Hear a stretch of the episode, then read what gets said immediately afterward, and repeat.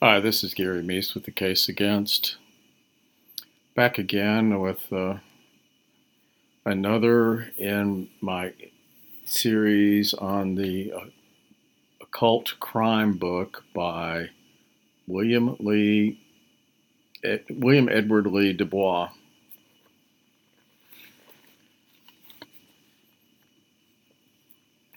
I'm going to read uh, chapter he calls Magic in Theory and Practice, which sounds an awful lot like a title by Aleister Crowley. And I'm sure that's no coincidence. Uh, he pulls out uh, a quote in the chapter. Let me explain the, what this book is. This book was Uh, a fairly standard text used by law enforcement back in the eighties and nineties to identify occult crimes. And the name of the book is Occult Crime Detection, Investigation, and Verification. It was really not intended for general the general public. It was for law enforcement professionals. Mister Dubois apparently found a need for police and other law enforcement officials to uh, be educated in what to look for in terms of occult crimes. Um, as we know, this is a very controversial subject uh, because to some extent the whole idea of occult crime has been folded into what were essentially non-occult, non-cult, non-crimes, though there was there were some crimes involved in the Satanic Panic uh, hysteria that went on over daycare centers in the in the early to mid eighties, and it continued on for some time after that. But that seems to be where the highlight is, most notably McMartin in California. Now the West Memphis Three case gets. Also, get, also generally tends to get folded into the idea that it's part of the Satanic Panic craze. And I, I, I know I'm repeating myself at times um, with these points, but I, I, because the counterpoints are repeated so often, I feel compelled to repeat once again that the murders of Christopher Byers, Michael Moore, Stevie Branch on May fifth, nineteen ninety-three in West Memphis, Arkansas, by Damien Echols, Jesse Misskelley Junior, and Jason Baldwin have absolutely no relation to uh, the kind of crimes that were being investigated in the Satanic Panic uh, hysteria that went on. In many cases, in none of those cases were, were any children killed. Uh, there were, it was usually in a setting that was understood to be a place for children, such as a daycare center. Um,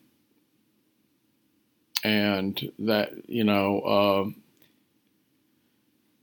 there's a, and I'll mention again the book, Witch Hunt Narrative, that goes into great, great depth with these various uh, alleged crimes and makes the point that this hysteria actually did cover up, in a sense, real crimes, which was, there was, in some cases, there was some sexual abuse of children going on, and that somehow got clouded over with all this hoopla about, you know, ritual, uh, Uh, satanic rituals and uh, the, the crazy stories that these little kids came up with, you know, with underground tunnels and babies being chopped up, et cetera, et cetera.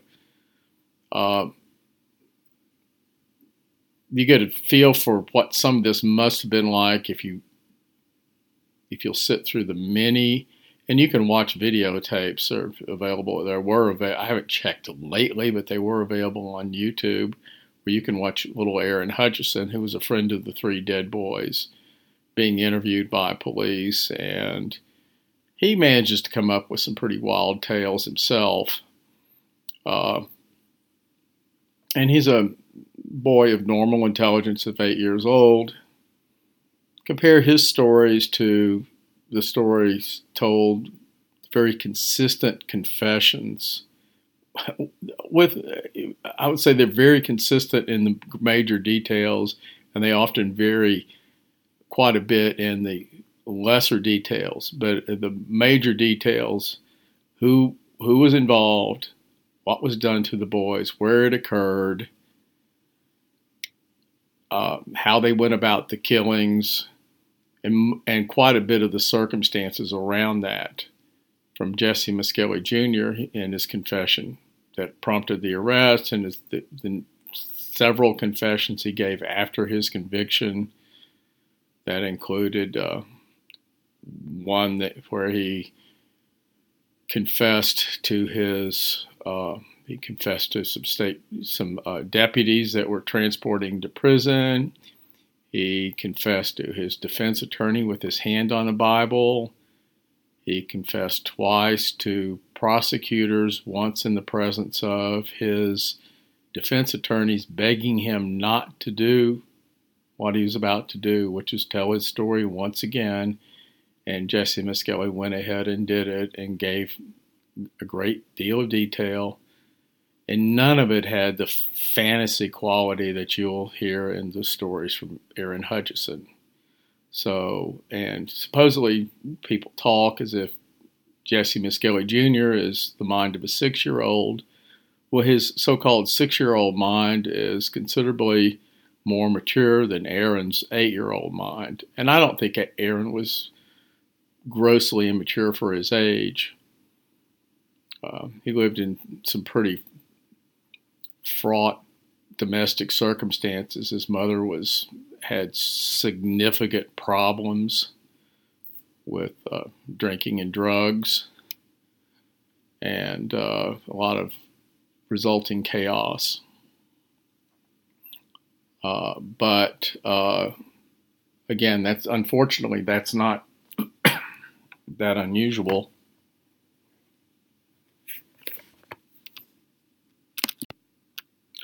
Unfortunately, that's not that unusual, and Uh, Jesse lived under even more chaotic circumstances, I would say. Um, it's a bit of a judgment there, but you know, he had really big problems with his home life. Um, they have a quote that he pulled out, I was about to get to before I got into this. And they use this book in the West Memphis Three investigation as a partial guide, because they seem to see there was some rit- ritualistic aspects to the crimes, and they, the officers felt that they needed to bone up on the subject. None of them were uh, experts on uh, the subject of occult crime. Jer- Jerry Driver, who was a juvenile detention officer, he w- had uh, an interest in this, but he wasn't specifically attached to Uh, investigations by the West Memphis Police Department. Uh, I'm going to quote from The Greater Key of Solomon, translated into English by S. Liddell McGregor Mathers in nineteen fourteen. Uh, this is a widely acknowledged occult text. Damien Echols has alluded to it in his numerous talks on on YouTube about his magical practices. And I, I think it relates quite a bit to aspects of this crime. Here we go. The place is best fitted for exercising and accomplishing magical arts and operations are those which are concealed, removed, and separated from the habitation of men, habitations of men. Wherefore, desolate and uninhabited regions, regions are most appropriate, such as the borders of lakes, forests, dark and obscure places, old and deserted houses, whither rarely and scarce ever men do come, mountains, caves, caverns, grottos, gardens, orchards, but best of all are crossroads and where four roads meet during the depth and silence of night. Now, this relates quite a bit to the actual scene of the murders.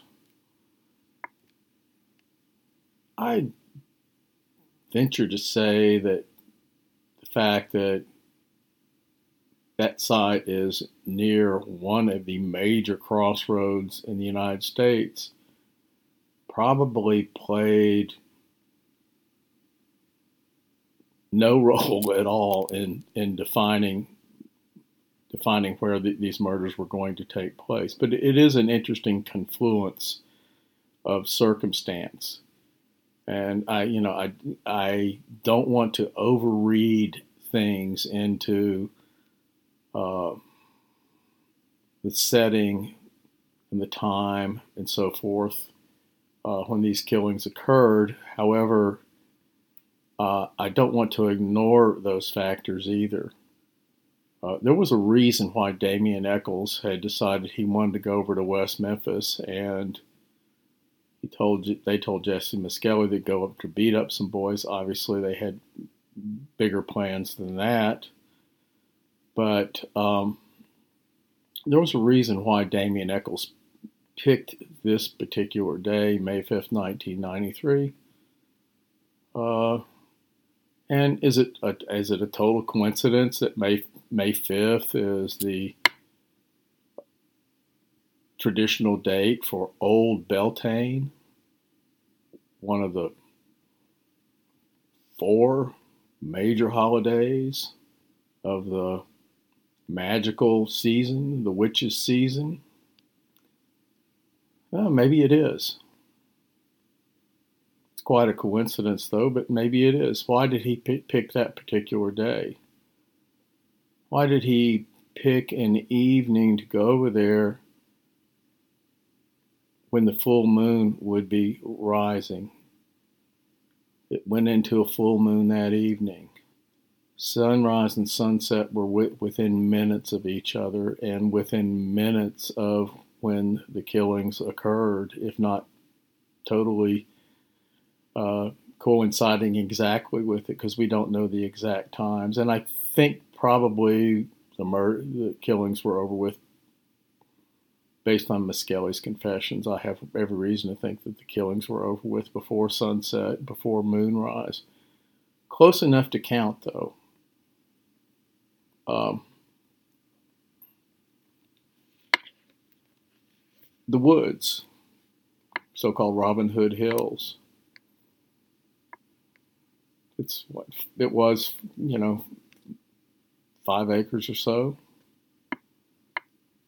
Really a fairly small plot, and there are other wooded areas around there, uh, particularly across the, the, the, the across the interstates. On the other side, there was there's quite a bit of woods over there. At least there was. I haven't been to West Memphis since November twenty nineteen, but uh, I don't recall. I as I recall, the woods were all still over there. It's quite possible some, some construction's gone on since then, but there were certainly woods there back in nineteen ninety-three, and there were woods woods uh, where the boys were killed on the south side of the interstate as well at that time. Uh, those woods have since been taken down.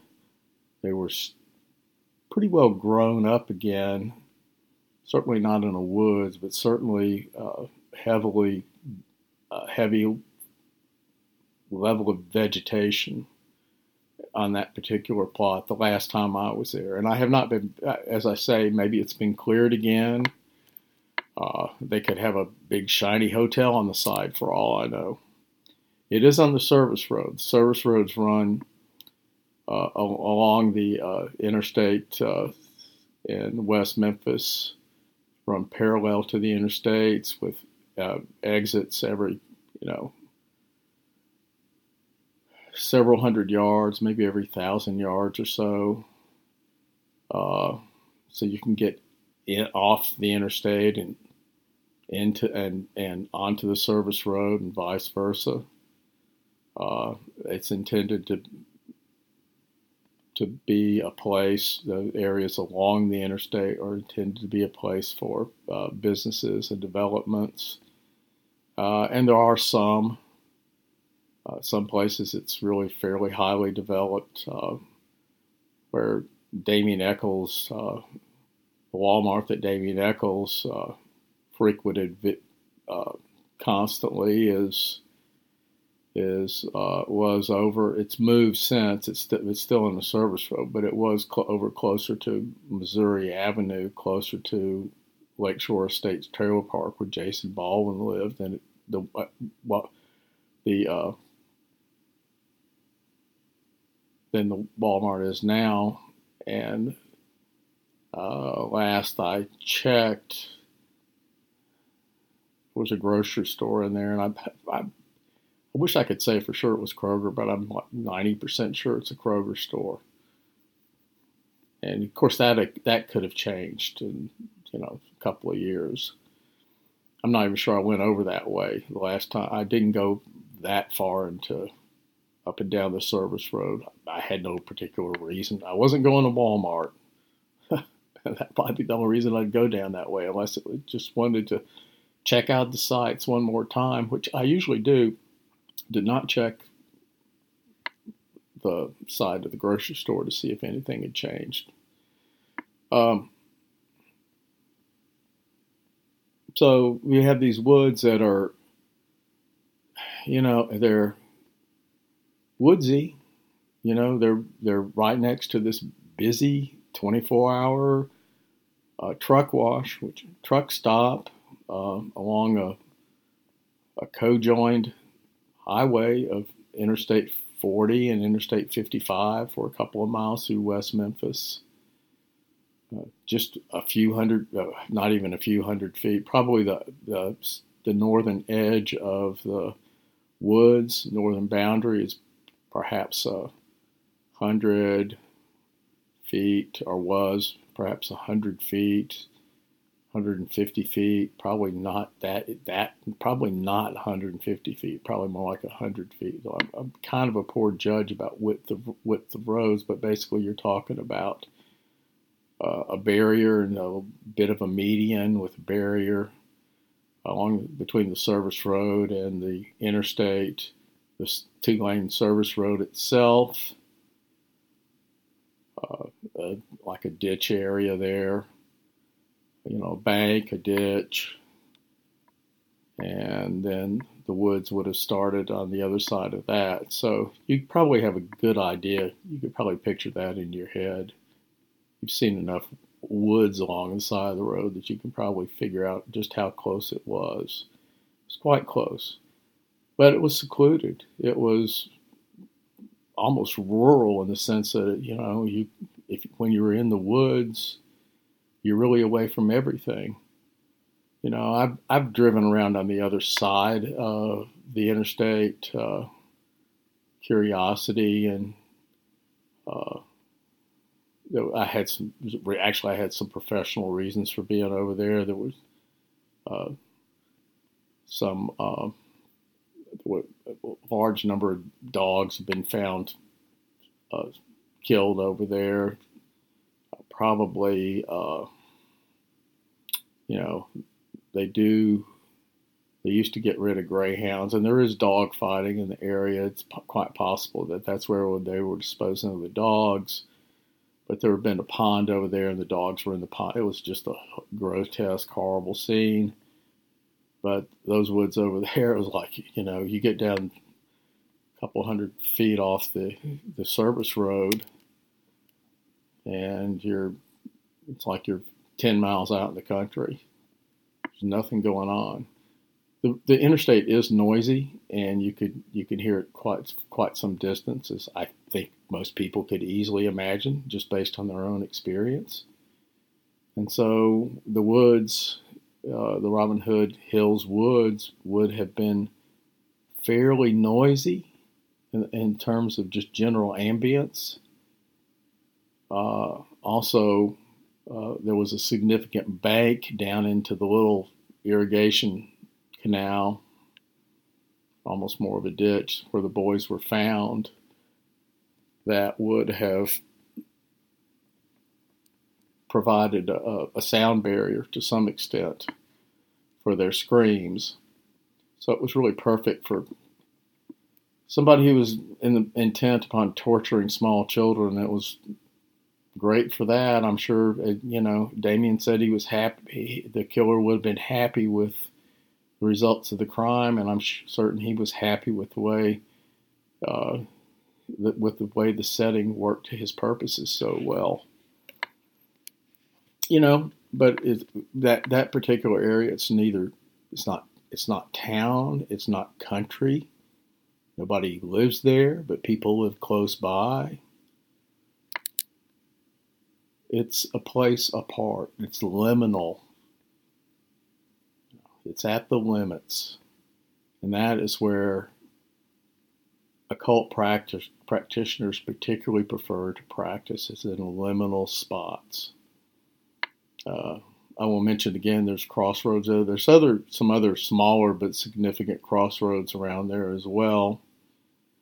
Uh, but it's certainly not on an exact crossroad. But if you look, you know, on an aerial map, it's not far at all from the the the interse- the intersecting of Interstate fifty-five and I forty. Though that doesn't run, it doesn't really form a cross. It forms a uh, an upside down T, so to speak. And, and fifty-five goes north toward Chicago, and forty goes east west all across the country, as many of you probably know. So it's not really a crossroads, but it is it is a crossroads in in a certain sense. It's just not technically, it doesn't form a cross. And there's some smaller highways there that also would, you know, form uh, a cross. But I, again, I don't want to dwell too, I've already dwelled more than I really meant to on that particular aspect of it. Anyway, I thought I thought that was interesting, and I, I think these police officers, uh, probably not ge- a lot of geniuses in the pack, but uh, quite a, they. It's, pretty evident that several of them are quite intelligent, and they sort of picked up on the fact that this place, from a magical practitioner's standpoint, would have been perfect for the kind of crimes committed if indeed the intent was an occult crime. Now I'm going to read what Mister Dubois has to say about magic. And uh, I think uh, most magical practitioners would probably agree with a great deal of it and probably vehemently deny aspects of it, particularly as it relates to crime and law enforcement. And of course, there's all sorts of competing camps there. Um, you know, you got, most obviously, you got Wiccans and you've got Satanist, and there's all sorts of different flavors of those, and then there there are people who are just practicing just practicing some some form of hermeticism and various schools or theories. I mean, you know, it's it's not an uh, it's not uh, the kind of practice that is, you know, sta- one standard for all. I mean, as many diverse sects as there are in Christianity, most of them have quite a bit of convergence on certain basic things, such as the text and some basics of belief. Uh, much less so, I would say, in the occult communities. And, I'll, and some of this is going to seem really basic and simple, but I'll go into it. Uh, occultists spell magic M I M A G I C K. Magic with a K signifies true power, whereas magic with a C signifies sleight of hand, illusion, or stage magic. This book is concerned only with magic with a K. And then he gives these definitions. White magic, magical operations intended to help a third party. Gray magic, magical operations undertaken for personal gain, which is what Damien Echols said he practiced. Black magic, destructive magic intended to harm a third party, which is what his old girlfriend Deanna Holcomb said that she practiced and that Damien also practiced. Uh, and he defines natural magic, magic that taps into the power within people and natural objects, and ceremonial magic, magic that taps into the power of supernatural entities.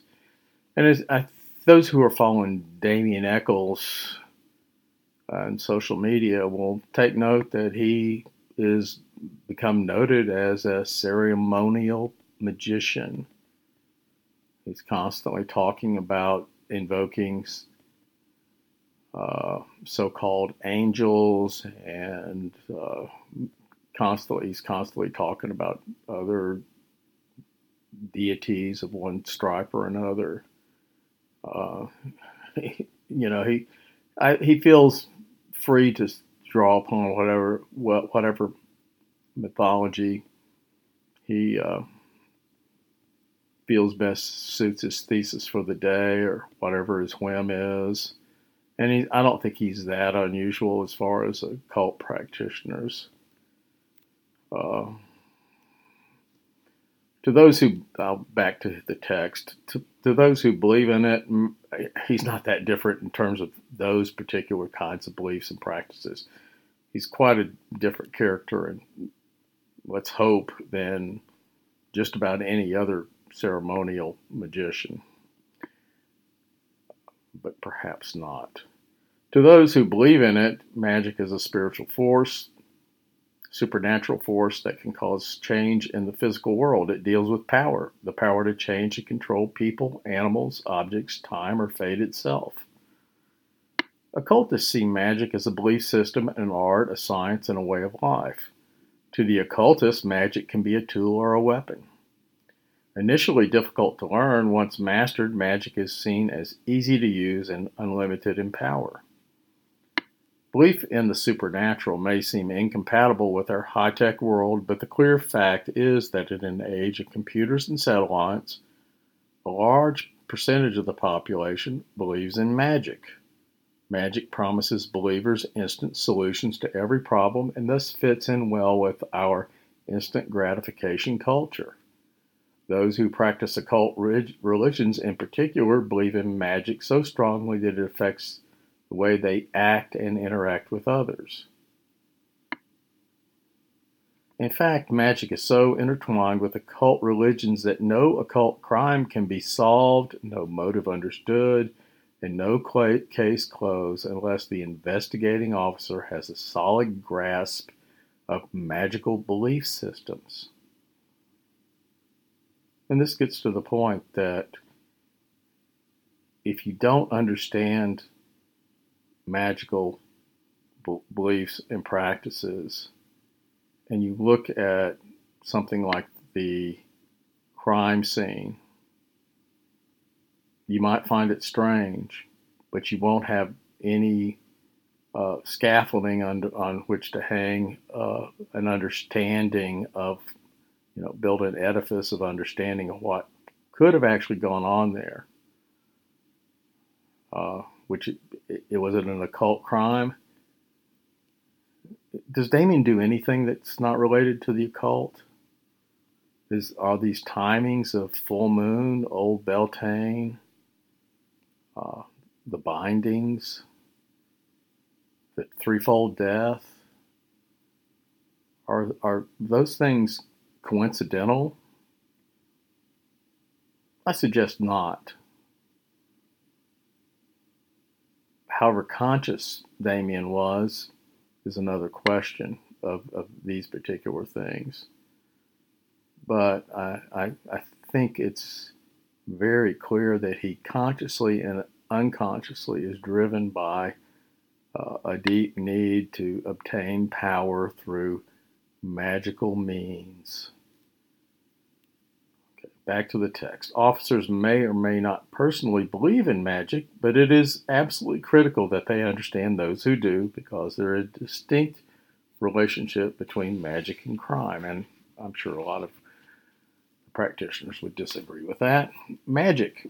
To those who believe, magic is neither good nor evil. It is seen as raw power, like electricity.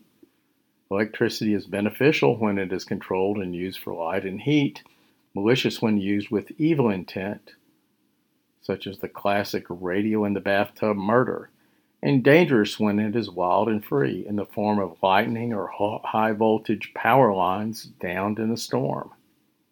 Magic works the same way. It can be good, evil, or dangerous, depending on its use. Occultists believe that magic is beneficial when used to help or heal, malicious when used to hurt or destroy, and dangerous when used by amateurs who cannot control it. Within the occult community, magic is broken into the classifications of white, gray, and black.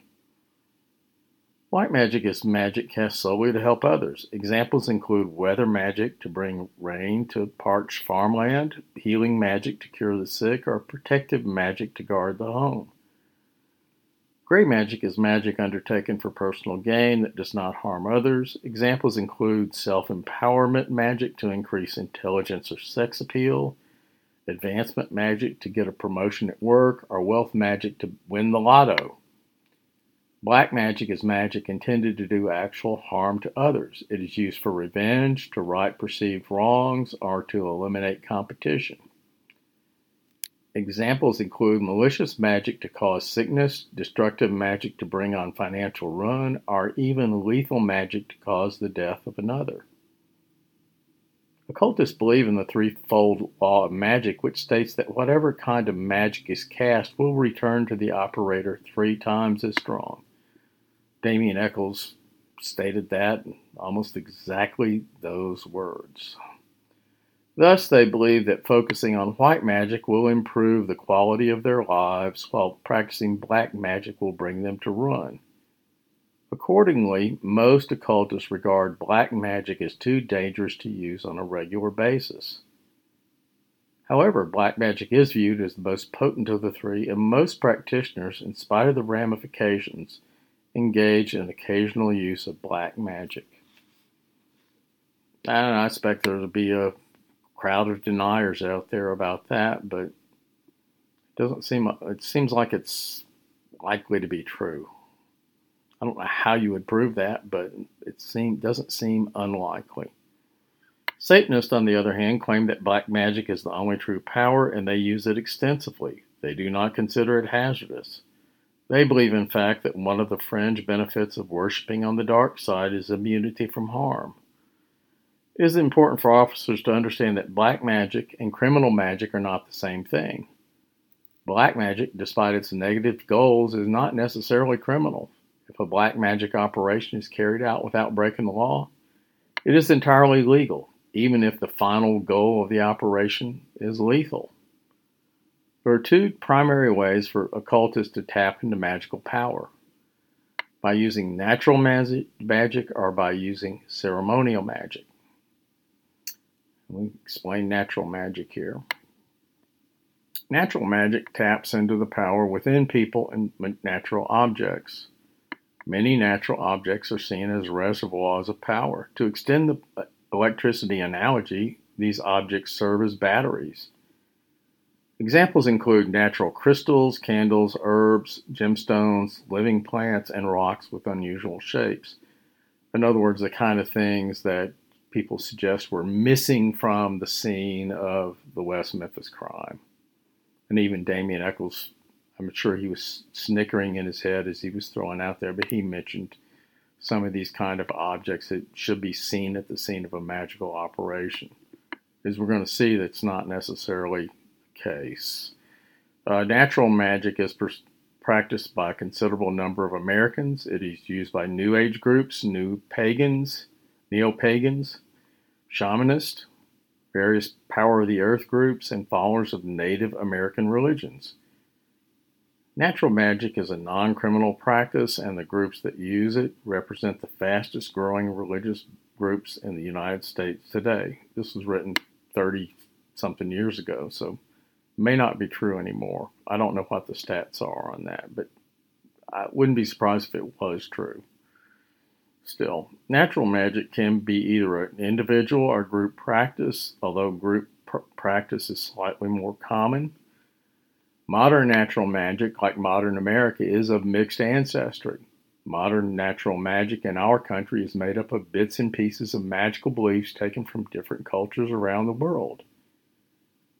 People interested in natural magic are avid readers. There are currently thousands of books available on different types of magic. One mail-order occult book catalog lists twenty-four pages in small print of new titles. And just imagine thirty-something years later, what a wealth of titles there are now, particularly with Amazon and self-publishing there to supply endless titles promising all sorts of things through the practice of magic. Damien Echols has put out a couple of books on magical practices and uh, got quite a bit of publicity with the first one. Uh, and I'm sure he's making he's making some money off the books. I wouldn't hazard a guess how much, but you know, he's been making some money off the books. Uh, I noticed he gets knocked off the bestseller list on the occult uh, on the cult list fairly quickly. In other words, and I haven't checked in the last month or two, but his books are not necessarily the best sellers among magical practitioners, but there seem to be steady sellers, which is very appealing to an author. The appeal of natural magic is that it is simple and easy to use, no special tools are needed, and magical operations can be done at any time, any place, indoors or outdoors. Outdoor locations are preferred if available, as natural magic is attuned to nature. However,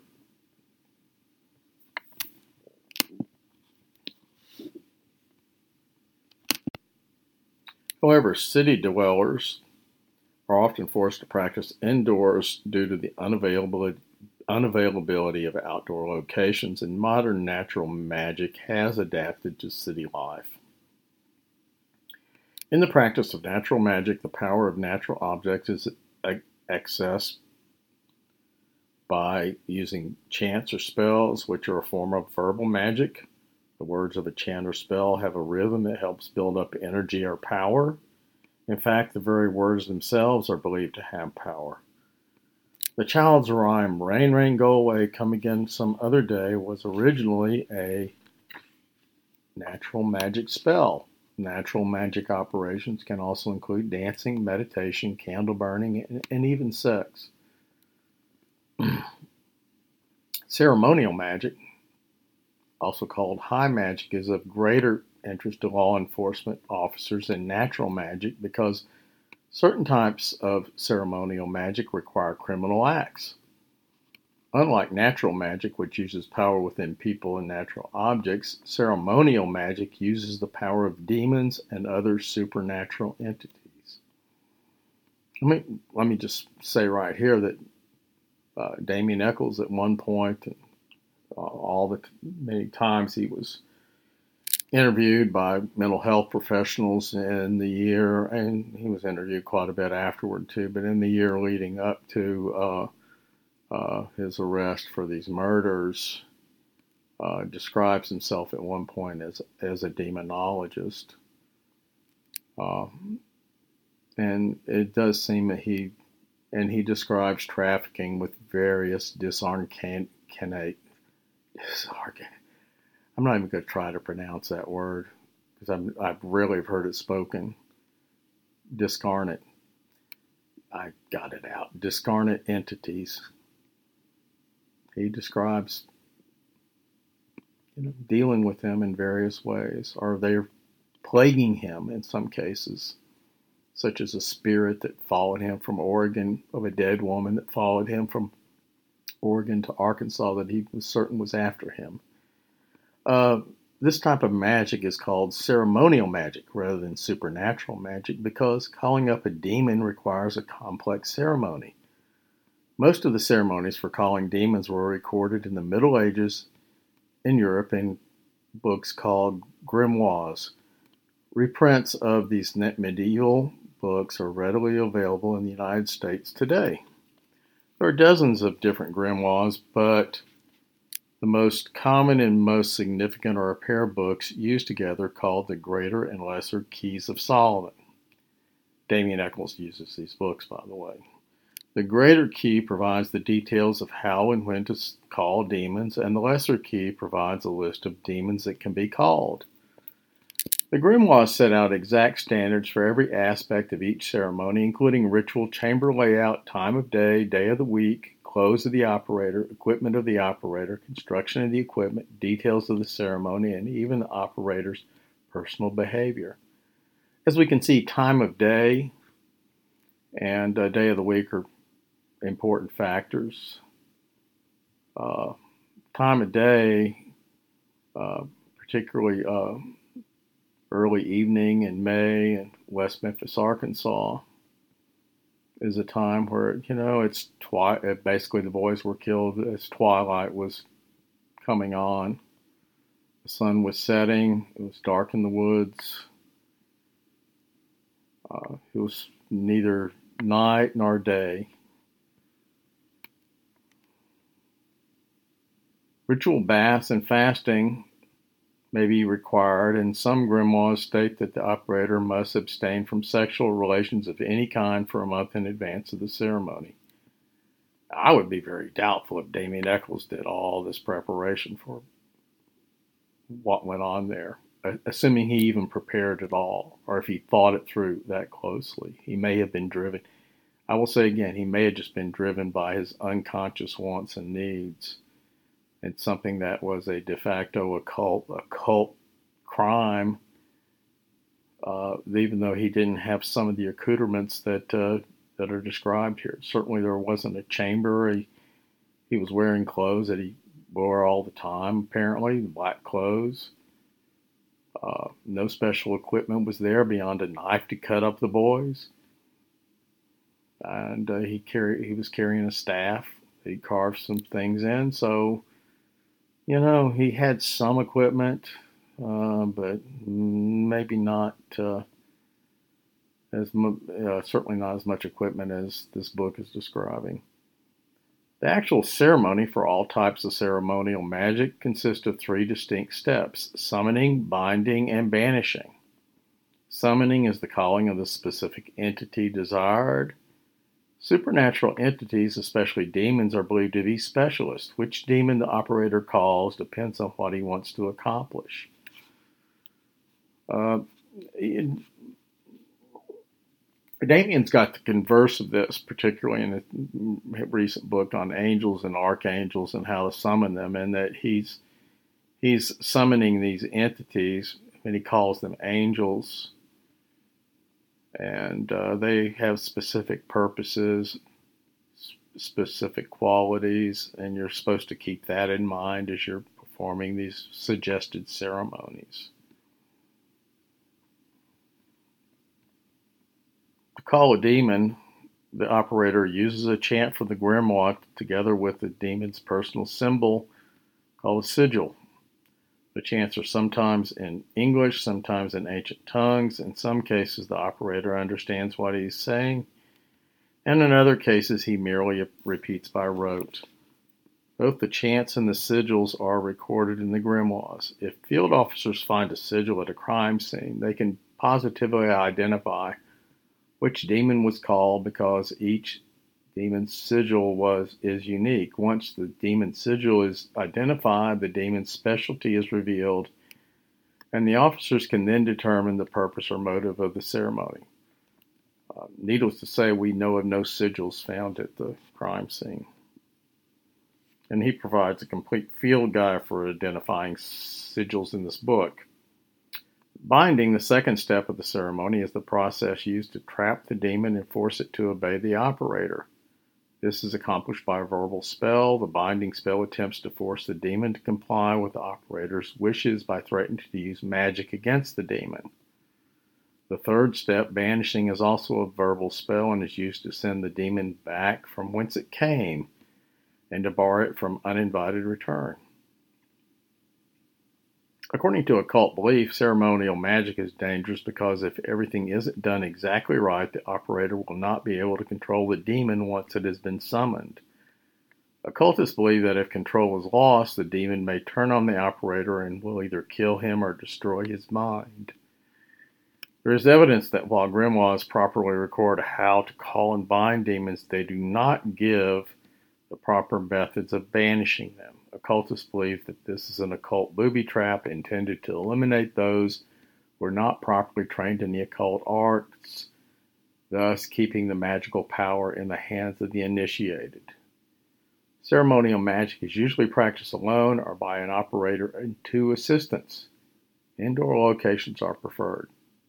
Obviously, we're talking about an outdoor operation, but uh, we do have an operator and two assistants. Little little uh, Jesse and little Jason. A useful analogy to clarify ceremonial magic procedures is to compare ceremonial magic to computer operation. Most op- most Americans can successfully operate computers, but few really understand what is happening inside those chips. It doesn't matter to the users how the computer works, so long as they get results. It is the same with ceremonial magic. The operators really don't understand how it works, but take it for granted that a certain action will always get a certain result. The non-English chants used for calling demons are like bizarre computer commands. The operator doesn't necessarily understand the computer commands, but the computer does. All computer operators have to do is enter the commands properly. The same is true of ceremonial magic. Operators may not know what they are saying, but they believe that the demons will understand them if the spells are spoken properly. Computers and ceremonial magic have one final thing in common. A mistake of any kind on the part of the operator has disastrous results. We get into satanic magic. While most forms of ceremonial magic are non-criminal, satanic magic is a some form, sub-form of ceremonial magic that is often criminal.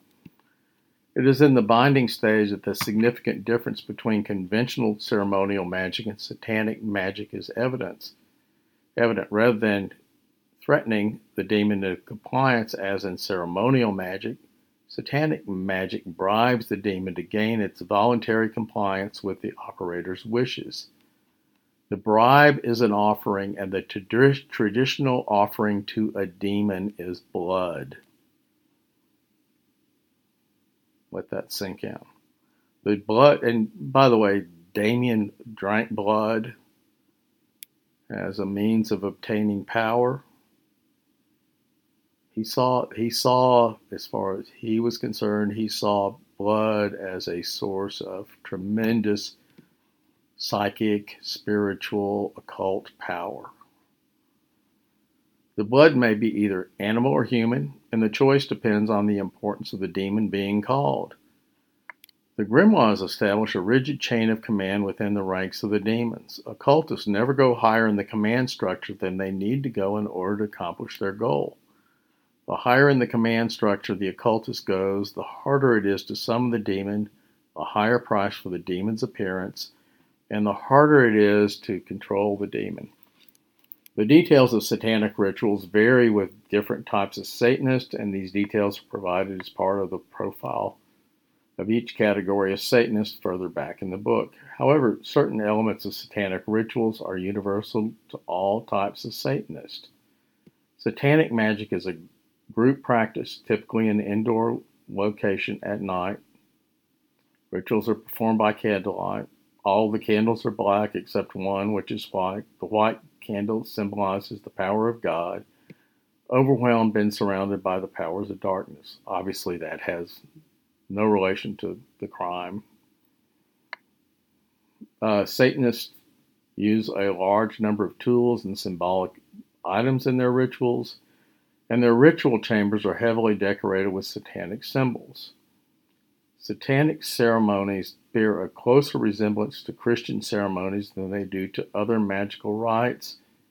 In fact, satanic rituals are often modified Catholic masses. Now, as we know, Damien Echols, or maybe some, most of you probably don't know because, well, maybe you do if you're listening to this, but a lot of supporters really don't know anything about the case except what they saw in a movie. But even a little bit of study will tell you that uh, Damien Echols uh, studied Catholicism quite closely and had thought he'd won the confidence of the priest, I think. Uh, the priest always had his doubts about Damien, apparently, and uh, his understanding was that sometimes occultists gain the comp- try, attempt to gain the confidence of priests in order to gain gain access to various religious uh, articles, such as the host or cup or wine, so forth.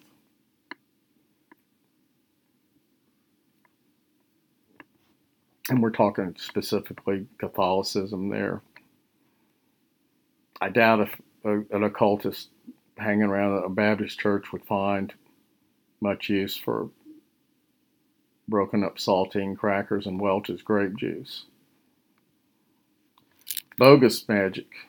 Bogus magic is mail-order magic, magic that comes in kits. The kits contain all the ingredients needed to perform a magical operation, including directions. There is a kit available for virtually every purpose imaginable. These kits include such unorthodox ingredients as aerosol sprays. Examples include double-fast luck spray, jinx-removing spray, and keep-away evil spray. Kits are regarded as nonsense by serious practitioners of magic. If officers find kits in a raid, they can be certain that the suspects have a poorly developed belief in magic and are not serious practitioners. And I think quite a few of us, I know I've seen a, a number of occasions, of course I was living in Memphis where this sort of thing pops up here and there in stores, but I would see double fast luck spray, uh, jinx removing spray, attracts, uh, candles that attracted love, et cetera, et cetera. This would be the sort of thing that he's calling bogus magic. And I don't really see much evidence that Damien Echols was into bogus magic, as it's defined here. I think probably everything he's involved with is bogus on some level, but not the way it's defined here. Now we get into blood sacrifice.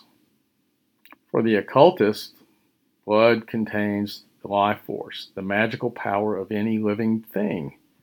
A blood sacrifice serves a logical purpose to the criminal occultist. A killing during a ceremony pays homage to powerful entities and gives all the participants power. As the blood spills, the power in the blood transfers to any living object that comes into contact with it. This is the reason for the blood revel practiced by some types of criminal Satanists. When the Satanist smears himself with blood, he believes he inherits the strength of the sacrificial victim. Other types of Satanists drink the blood of the victim out of a chalice, like Christians drink wine. This serves the same purpose as smearing blood on the skin. Animal sacrifices associated with, associated with criminal Satanism are relatively common and are well documented in the United States. On the other hand, of the literally thousands of human sacrifices that have been reported to law enforcement, most do not stand up to close scrutiny. Since nineteen eighty-five, and he's writing this five or six years later, Uh, only about a dozen verifiable cases of human sacrifice have been documented in the United States. In short, human sacrifices are rare, but they do occur. Uh, and this runs contrary to the thing that you'll often see cited supposedly by uh, that the F B I determined that there is no such thing as an occult murder, occult-related murder. That's not really what that report says. I'm trying to remember. He's, he's the guy that hangs out with John Doug, or was hanging out with John Douglas. I just can't. Uh, there's a, there's a specific agent's name. He's a t- Kenneth Lanning. The Lanning report.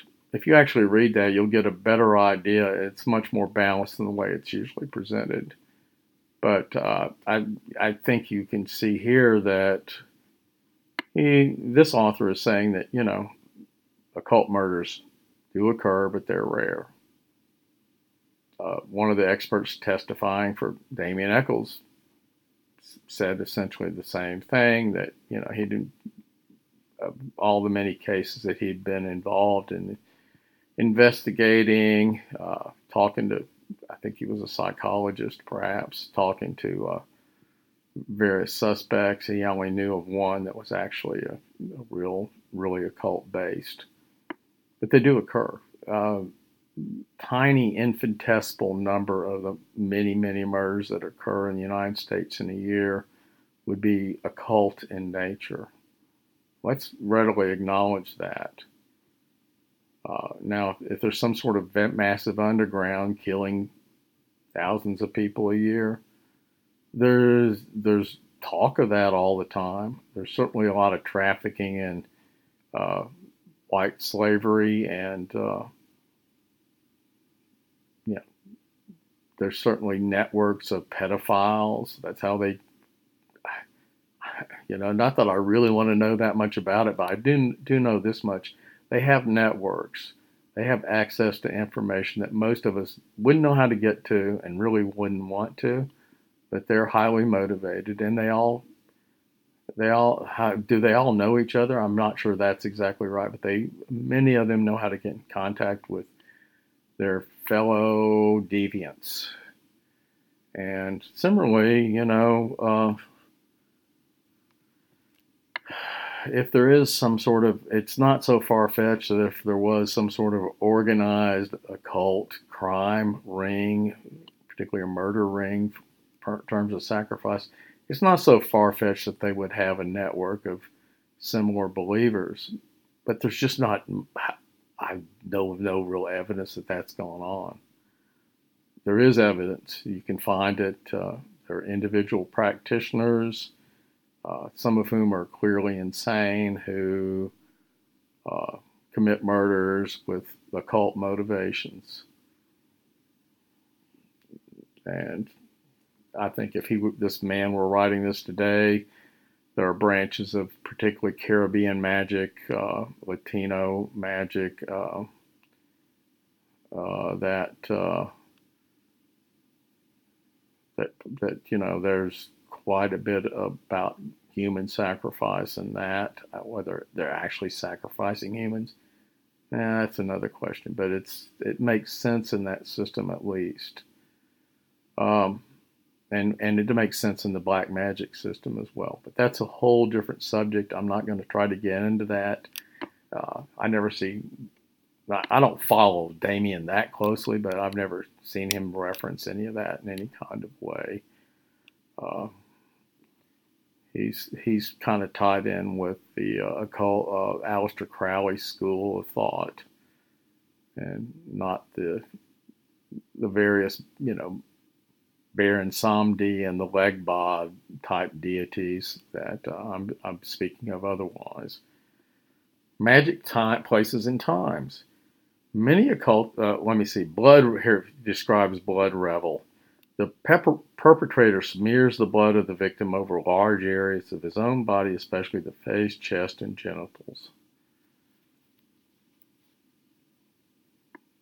We don't have any evidence that this actually occurred in the crimes. Could have, but uh, there's just no evidence of it. Okay. Um, many occultists view certain places as magical or particularly effective for magical operations.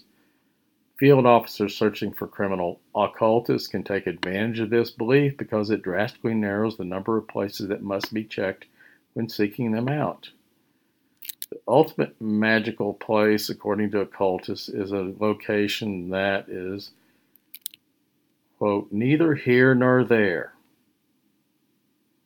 which is what I was speaking of earlier about the Robin Hood Hills. Robin Hood Hills is neither here nor there. The book says, a book is a classic example of such a place. It is neither land nor ocean. It is a borderline, a place between.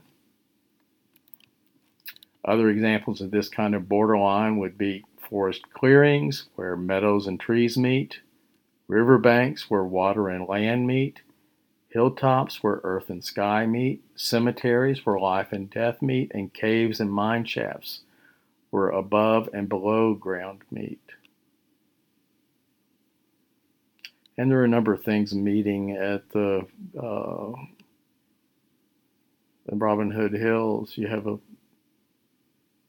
basically a, a field to be har- of, of uh, crops to be harvested on one side, and you have a truck stop on the other.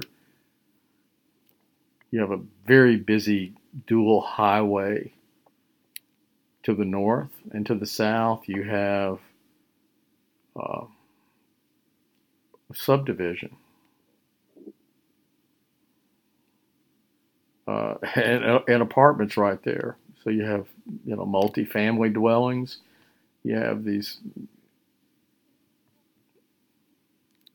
Mayflower apartments, which are really were apparently really terrible, and they've been the place has been bulldozed. It was abandoned for a long time. It's now been bulldozed.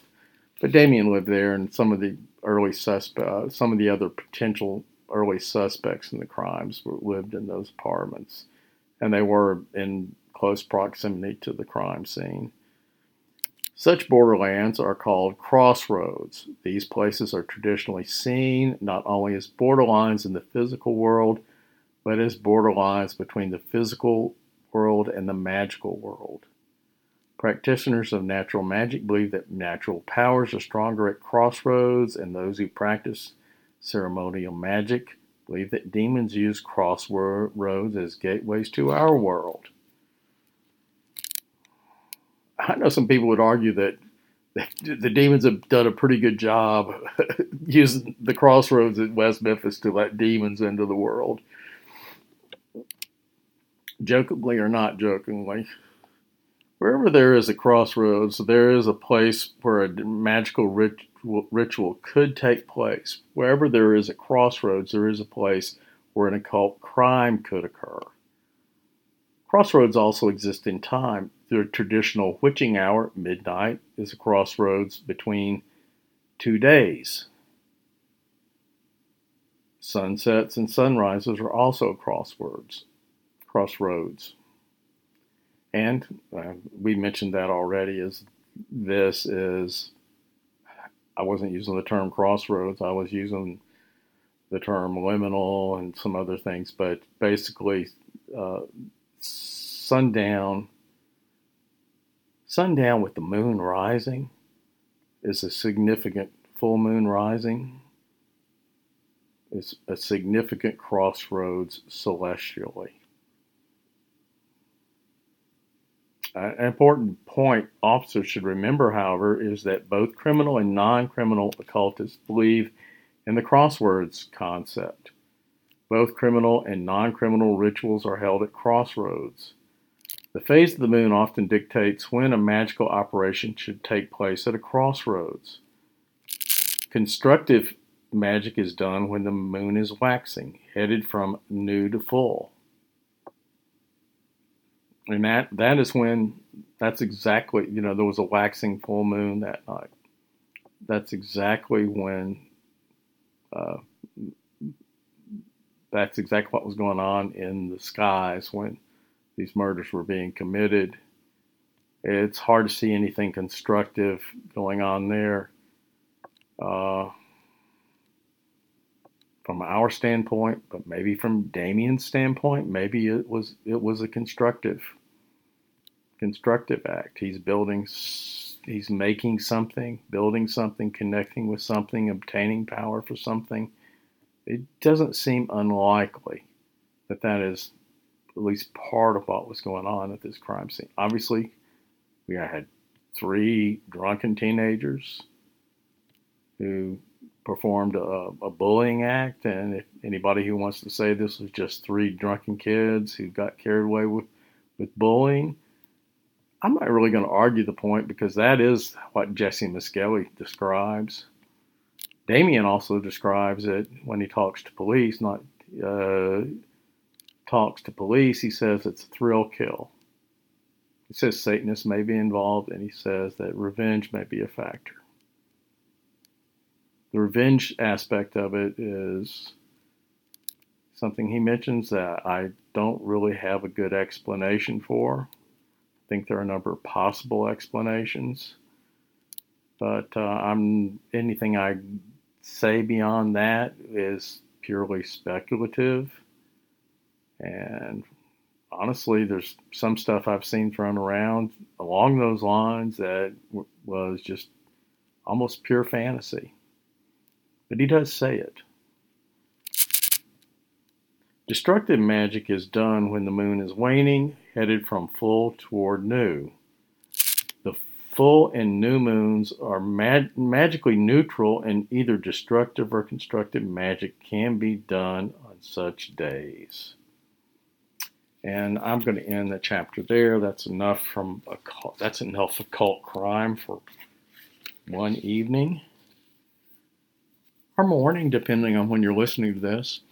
Anyway, this is Gary Meese again. I'm the author of three books on the West Memphis Three case, Blood on Black, Where the Monsters Go, and the case against the West Memphis Three killers. Uh, I have some... I was employed by newspapers as a journalist for almost exactly forty years. And I'm, I'm, I am retired. I am, you know, which makes me quite old, I suppose. Uh, and, uh, but I still do some writing, and, you know, I'm not really involved heavily in looking to any other crimes at this point. I was doing some of that for a while, and I just decided that I would rather occupy my time and mind and spirit with other things that are better. You know, I don't want to spend. I don't want to spend the rest of my life looking into horrendous crimes.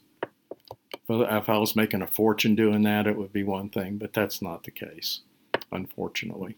Um, and uh, those books are available on Amazon and Kindle and print format. Uh, I'll mention that, you know, if you're interested in looking, listening to other podcasts on this, William Ramsey has done quite a bit of podcasting and so forth on the West Memphis Three case. Ed Opperman has. Roberta Glass is very. I've done some interviews with Roberta Glass. She's very solid. Uh, Joshua Di, Di, Diaz uh, has a podcast uh, that you can find on YouTube uh, called The Lab that has a. Uh, He's gotten into the West Memphis Three case fairly recently and had several episodes, including an interview with Terry Hobbs. Just worth listening to. Um, anyway, I'm going to wish you all of you well. Um, hope you're having a good summer. And uh, I'll talk to you again soon. Bye.